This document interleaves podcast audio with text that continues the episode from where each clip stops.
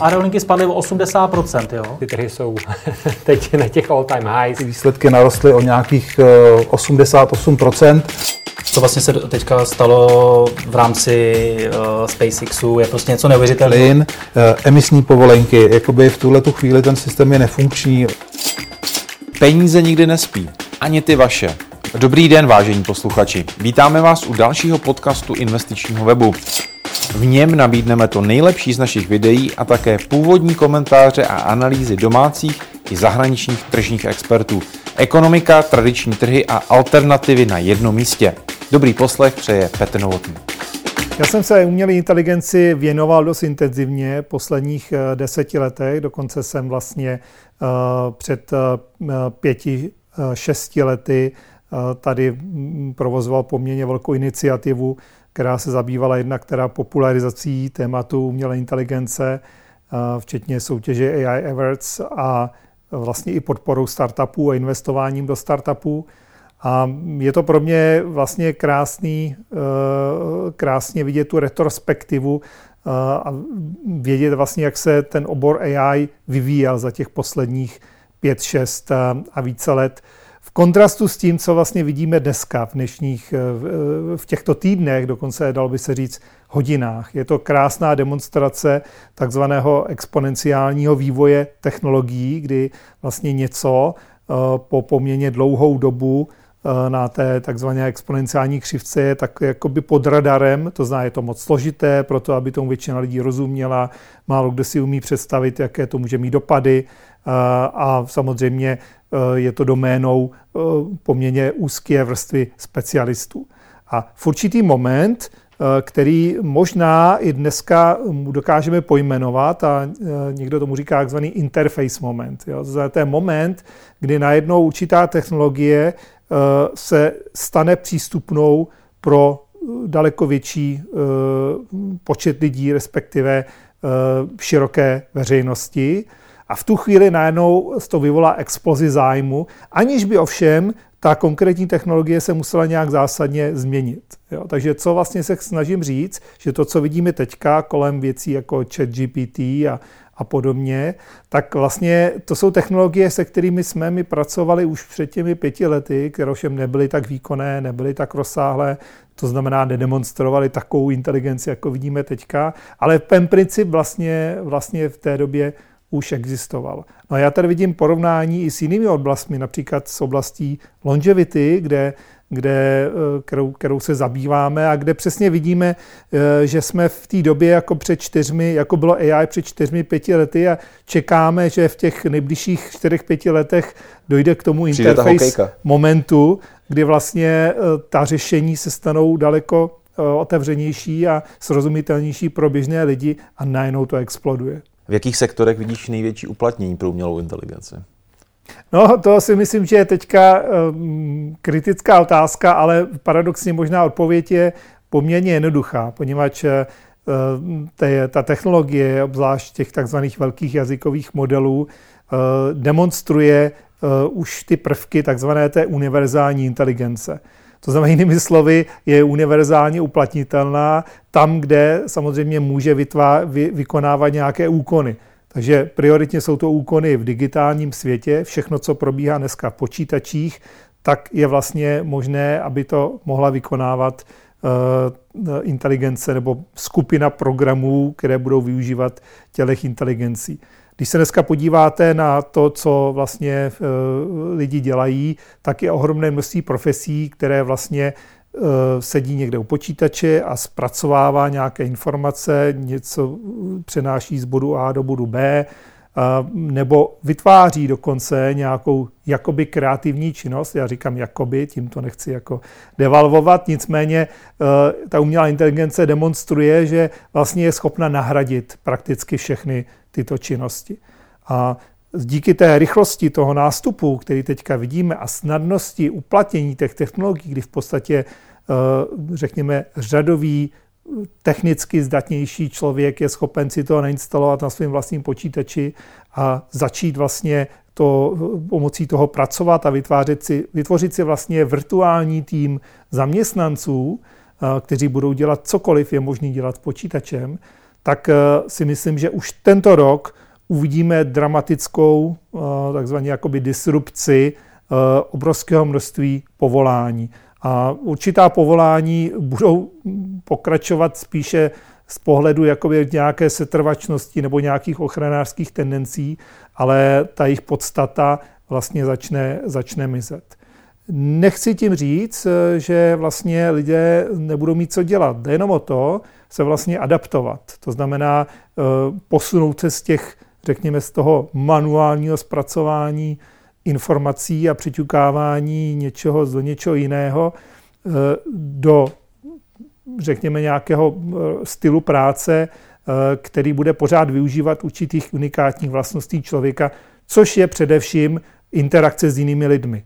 Takže veškeré profese, které vyžadují to, že někdo s někým jiným vlastně mluví a využívá přitom veškerého potenciálu toho, že je člověk, tak tam si myslím, že to bude bezpečné. My jsme nedávno měli na investičním webu analýzu z dílny eh, Goldman Sachs. Eh, ten zní takhle. Umělá inteligence může připravit o práci 300 milionů lidí, ke slovu se dostane hlavně v USA a v Evropě. Takže strach, že lidé ztratí, strach z toho, že ztratím práci, tady ale je. A, a, a bude. I když, jak říkáš, že se to změní, ale jakým a způsobem? Ta, řekněme, ta rychlá fáze uh, znamená, že bude docházet k rychlé, uh, velkému množství rychlých změn. Což samozřejmě znamená, že uh, lidé, kteří nejsou schopni rychlé adaptace, tak eh, opravdu se dostanou do problému. Naopak lidé, kteří jsou schopni té rychlé adaptace, tak to pochopí jako problém. Uvedu příklad. Někdo je dneska zaměstnán v nějaké firmě, která zjistí, že tím, že aplikuje tyto technologie, může propustit 70% zaměstnanců. Z těch 70% zaměstnanců 20 eh, ty technologie využije a vymyslí něco úplně super a vlastně se na tom budou podstatně líp než předtím. Ten zbytek, dejme tomu, toho nebude schopen a eh, to jejich řešení bude jako velice špatný. Jo? Zřejmě se stanou závislí, řekněme, na nějaké státní, státní podpoře. Čili, ale já bych eh, nechtěl říct, aby to neznělo úplně jakoby strašidelně, protože eh, tohle je samozřejmě období rychlých změn, ale to, že vlastně podnik nahradí, jdeme tomu 70% zaměstnanců, nějakou technologií, která bude stát 1% té ceny, protože ta inteligence je sakra levná, eh, tak co to znamená? Znamená to, že ta produkce toho podniku bude eh, podstatně levnější. To znamená, všechny tyhle ty prvky povedou eh, ke zlevnění řekněme, materiálních i nemateriálních statků, které se tím pádem stanou levnější i pro ty lidi, kteří vlastně nebudou mít tu práci. Takže z dlouhodobého hlediska Ehm, my uvidíme opravdu dramatické změny.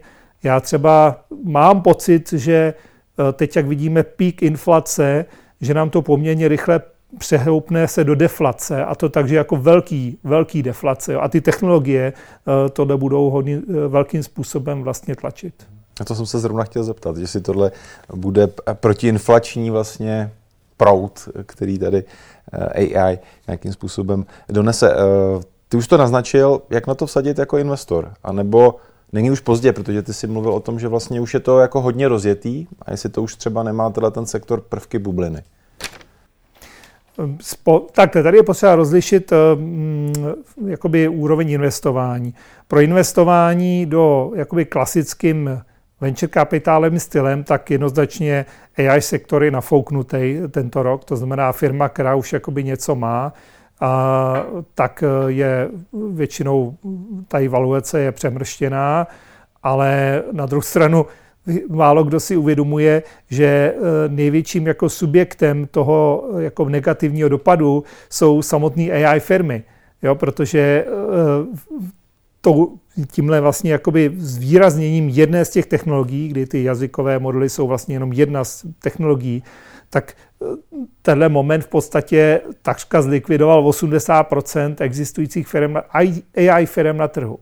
Jo, protože ty vlastně můžou všechno to, co měli, zahodit do kanálu a teď jenom záleží na tom, jak rychle se adaptují a použijou ty nové věci. Což můžou a furt můžou třeba dělat to, co chtěli dělat, jo, ale musí se rychle adaptovat. Jo. To platí podobně i pro lidi. A z pohledu investování, já si myslím, že na přímý investování do AI je pozdě, pokud někdo opravdu nesedí na nějaké extra příležitosti, Ale je tady ohromná příležitost, eh, aby se lidi jako zamysleli nad těma dopadama a podobně jako někdo se třeba zamyslel, když začal covid, eh, že by nebylo špatný investovat do Zoomu, eh, tak dneska je potřeba se zamyslet, jakoby, co se na tom trhu stane a šikovně podle toho investovat. Tam je, tam je velký prostor. Já ještě chvilku budu strašit. Teď je tady taková iniciativa, za kterou je třeba Elon Musk a další lidi z tohoto sektoru, a kteří říkají, hele, ono se to už rozjelo moc rychle, měli bychom si dát minimálně pauzu, protože uh, prostě může se objevit ta stinná stránka umělé inteligence, některé prvky na to naznačují. Jak se na to díváš? Jako je čas zatáhnout za brzdu, dát nějakou pauzu, bude to dávat smysl, anebo už je to tak rozjeté, že už to nikdo nezastaví, tenhle vlak? Uh, tak v první řadě to, že je výzva a že se za ní postavili lidi, včetně Elona Muska, je vlastně dobře, protože je potřeba to lidem připomínat, že ty rizika jsou tam, jsou tam obrovský.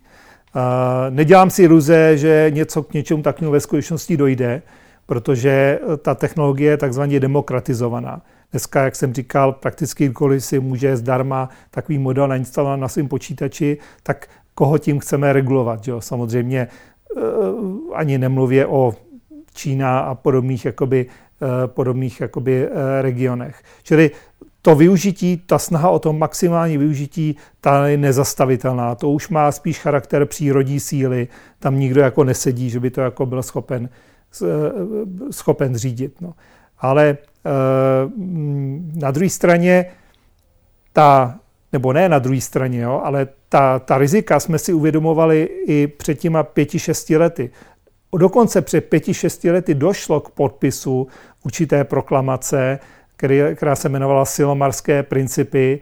Max Tekmar, který teďka je za tím dopisem, to tenkrát inicioval. Jako nějaký a, etický kodex. Uh, to byl, ano, něco jako etický kodex, kde jedním z hlavních parametrů bylo, že uh, vývojáři umělé inteligence nesmí připustit, aby se ta inteligence mohla sama zdokonalovat. No a teď, když se dívám na Twitteru, co různí programátoři po celém světě dělají, tak oni se v podstatě předházejí, před, eh, předhání v tom, kdo dřív udělá systém, který umí sám sebe zdokonalovat. Jo. Čili ono se to děje právě teď. Jo. Je, jsou nějaké svodky jakoby novinek a e, tam v podstatě každou hodinu jsou zdokonalení a zlepšení a to dokonce jakoby v rovinách, kde i ti, řekněme, největší odborníci jsou vlastně překvapení, jak rychle to najednou jde, jak rychle ty systémy se stávají ještě inteligentnější, jak rychle jsou, jsou schopní jakoby řešit nějaké úkoly, které jsou normálně pouze v doméně, doméně lidí. Já jsem si včera s takovým nějakým pokusem hrál a v podstatě e, člověk je schopen za tři minuty vytvořit svého AI agenta, který proběhne internet a zpracuje mu nějakou analýzu a něco ještě udělá u toho a vlastně e, trvá mu to, já nevím, třeba jednu minutu. Jo, takže práce, kterou by člán člověk e, nezvládl a potřeba by najmout tři lidi a trvalo by jim to e, čtyři týdny, tak pomocí takového agenta, který navíc je zdarma, nebo za jeden cent strojového času, tak tu práci má za pár minut. Takže se bavíme o obrovském růstu produktivity práce. Ano, a je to ale kombinace e, růstu produktivity se změnou struktury práce. Jo, příkladem je, eh, já nevím, třeba v tomhle případě programátor je jedna z nejvíce zasažených e, profesí. Jo, paradoxně, jo, člověk by řekl, to budou jednodušší profese. Programátor je nejvíc zasažen, protože programátor, speciálně programátor inženýr, podstata jeho práce byla jakoby nějak to prostě rozchodit, jo, překlenou všechny ty technické problémy a, a různé chyby ve všech těch možných systémech. Tohle všechno tyhle ty agenti, nebo ta umělá inteligence je schopna zvládnout uh, super rychle, automaticky, bez lidského zásahu. Takže role toho programátora se musí dramaticky změnit a e, můžeme tomu říkat růst produktivity, ale jenom za podmínky, že on je toho schopen. Jo, že bude schopen třeba být tím, kdo zadává ty úkoly té umělé inteligenci a pak vyhodnocuje, vyhodnocuje, jestli to dává smysl. Jo, ale jestli programátor byl opravdu takový ten programátorský dělník, který vlastně nevěděl, proč to pořádně dělá, tak tento uplatnění mi nebude a ta jeho produktivita bude spíš eliminována. Takže ještě nás čeká nějaké obrovské kolo, obrovská vlna rekvalifikace na trhu práce? Ob, obr, ta změna struktury práce bude právě vyžadovat obrovskou rekvalifikaci. Ovšem, když se to pojme chytře, tak ty technologie nám vlastně v tom mohou pomoci, protože i s rekvalifikací dneska je možné využít ty, tu umělou inteligenci. Já můžu jakoby uh, začít dělat práce, na který jsem žil. Ku příkladu uh, toho novodového programátora může dělat uh, někdo, uh, kdo v životě neprogramoval. Protože už nepotřebuje znát ty syntax nějakého jazyka nebo prostě něco. Jo? On spíš potřebuje mít ten nadhled. Takže rekvalifikace vlastně dneska nebude znamenat, že já se budu učit nějaký komoditní činnosti, ale spíš si vemu za partnera tu umělou inteligenci a uh, jakoby se s ní uh, rozšířím své schopnosti. Na finančních trzích je každý moment příležitostí. Vždy musíte vědět, co se děje, analyzovat situaci, zvolit strategii a obchodovat, ať jste kdekoliv, ve vašem stylu. S neomezeným přístupem na hlavní data a ke klíčovým nástrojům. Vše, co děláme, je vytvořeno tak, abyste byli lepší.